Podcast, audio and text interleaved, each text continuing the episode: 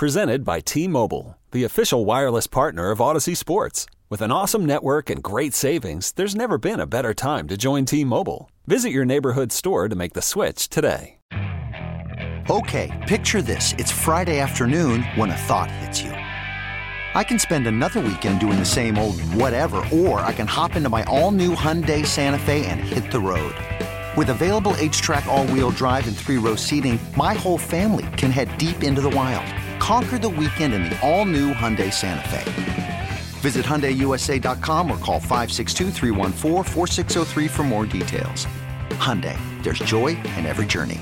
Welcome back. Mike Hoss here in studio. Bobby's at the Silver Slipper. We'll go all the way to 7.30 tonight, and then we'll go another half an hour leading up to election coverage tonight at 8 o'clock. And joining us now, uh, Matt Ray, the Director of Sports Science for the Saints, just joined the Saints. This is his first season, a couple of years in Alabama. Uh, I would go through a bit of his resume and history, but it's too unbelievably great and lengthy.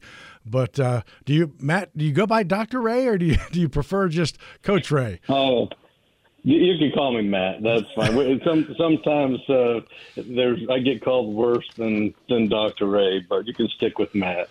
Well, it's amazing how specialized the NFL has become. I mean, just flip through anybody's media guy. I mean, there's a head strength conditioner, a head athletic trainer, a director of sports medicine, director of rehab, a director of sports nutrition, and that's that's literally from the Saints media guide. So, give me a little uh, insight into your t- role and the director of sports science and kind of how it differs. I mean, it's no longer just about guys in there pounding as much weight as possible, right?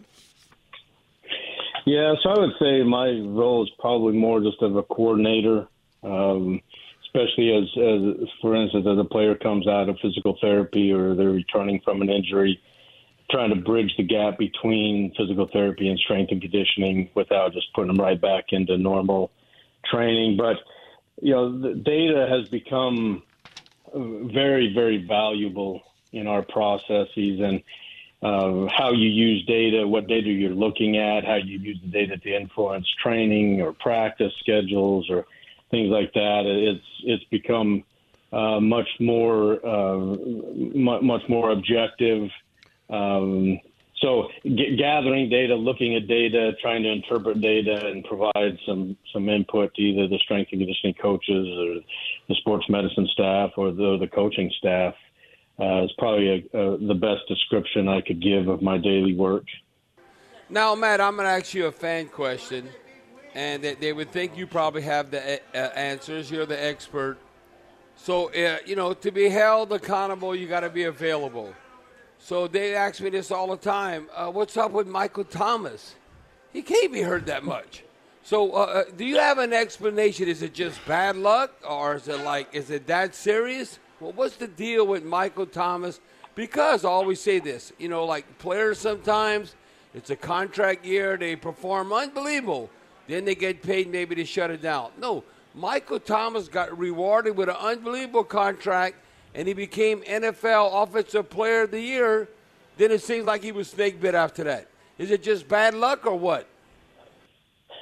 Well, without really diving into particular injuries or people, I, I will say this on, on Mike uh, works his tail off. He, I mean, the guy's worked hard in, in his rehab. He, he, he does extra work. He, he's uh, constantly working on the things that he needs, needs to work on to get better and to return. And so I, I just, I think there's a lot of things that go into, to different injuries and, and different situations. And, it's it's probably frustrating for fans uh, when you don't have all the information and you don't see all of the factors that are involved. That sometimes it becomes, you know, the, the frustration can become something that is that boils up because of a lack of of that information. That you know, our our, our guys work hard, our staff works hard, our, everyone.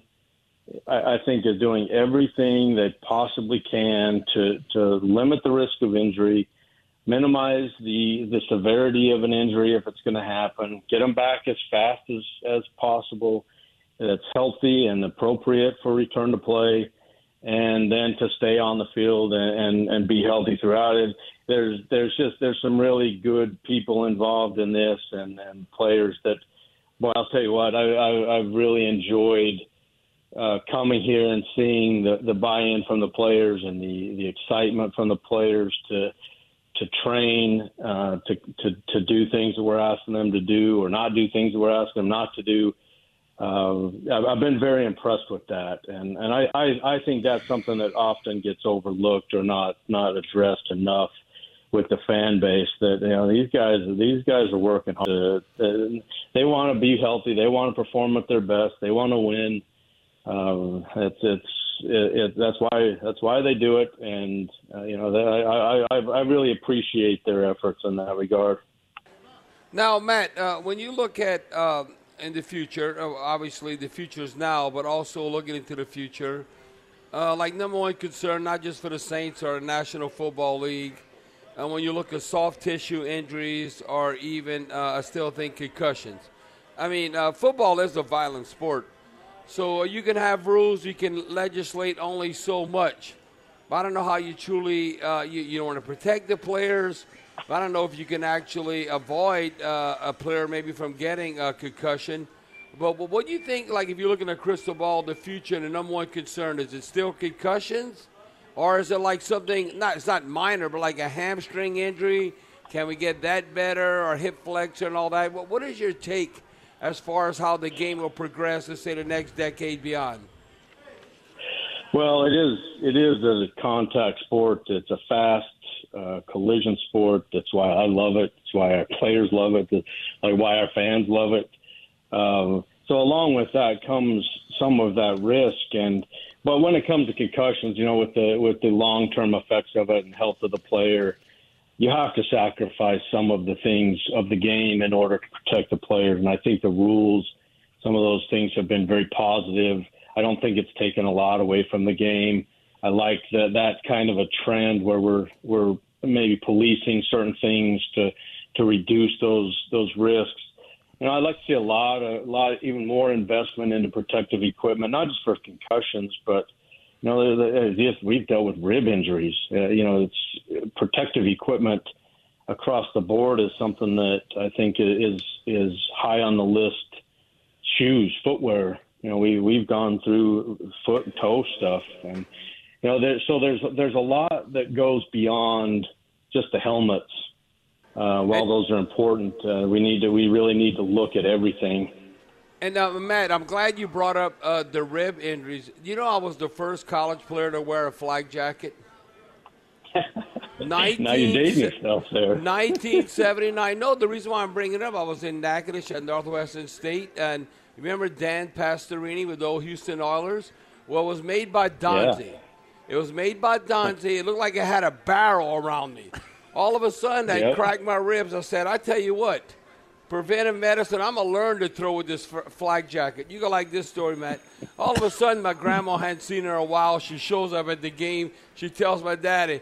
She goes, "Boy, Bobby got fat, huh? Look, look at him." And then, then my dad's telling, "No, he has this rib protector. It was like a barrel." But I tell you what, once you get that shot in the ribs, and you're trying to hang in there tough in the pocket.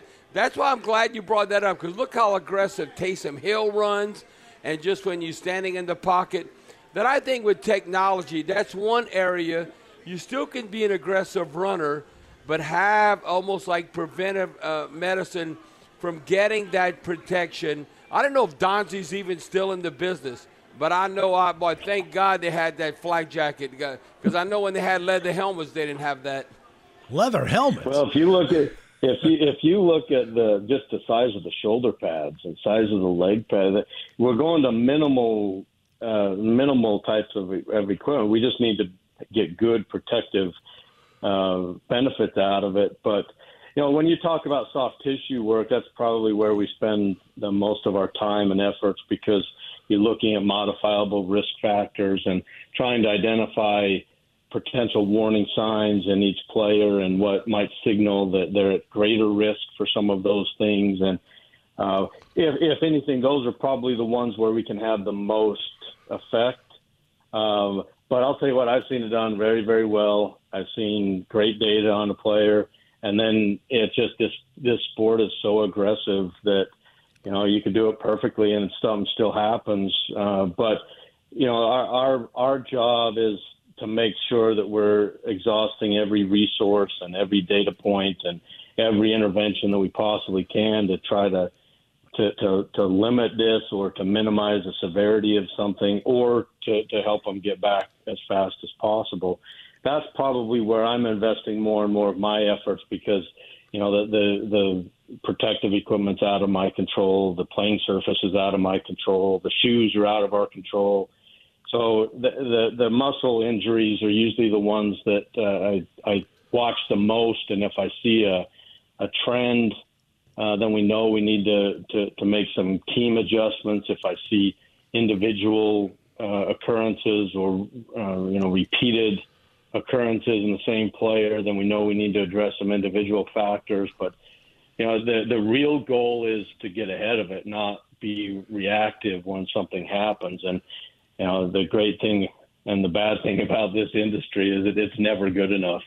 Uh, it's it's never going to be perfect, and it, you know, it just just like playing, You focus on what we're doing every day to physically prepare these guys and do the very best we can, and and then let them let them go play ball. And Matt, are you working with uh, just the Saints, or do you also do the Pelicans? Because you know, like you know, different sports, and you talk about soft tissue, and all I know is I play football and basketball. You think you're in shape, and you're not really in shape. You go from football to basketball. I mean, that's a totally well, different it, animal. Yeah.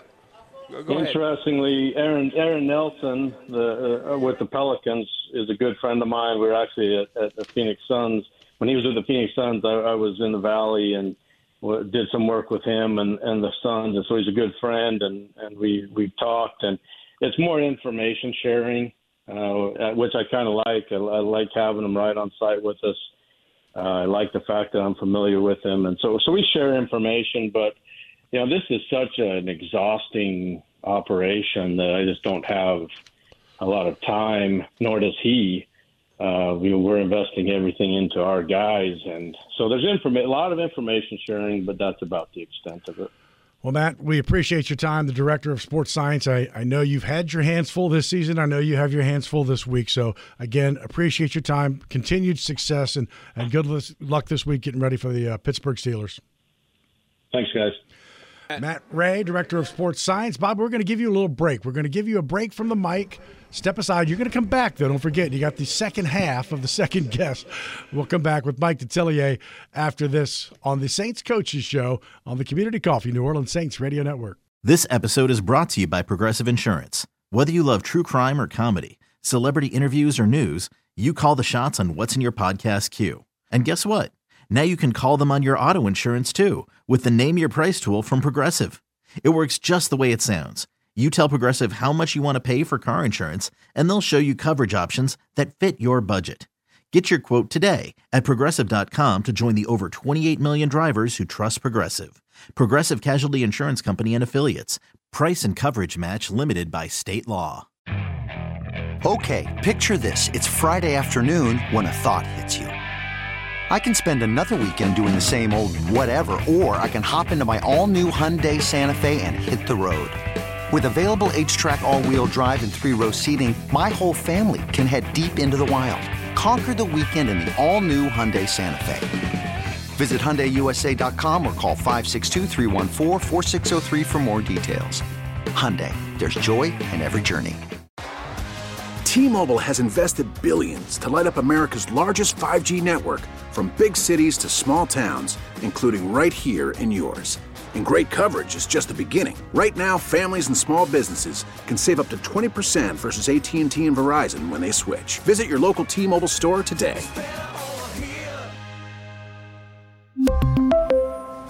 Plan savings with 3 lines of T-Mobile Essentials versus comparable available plans. Plan features and taxes and fees may vary.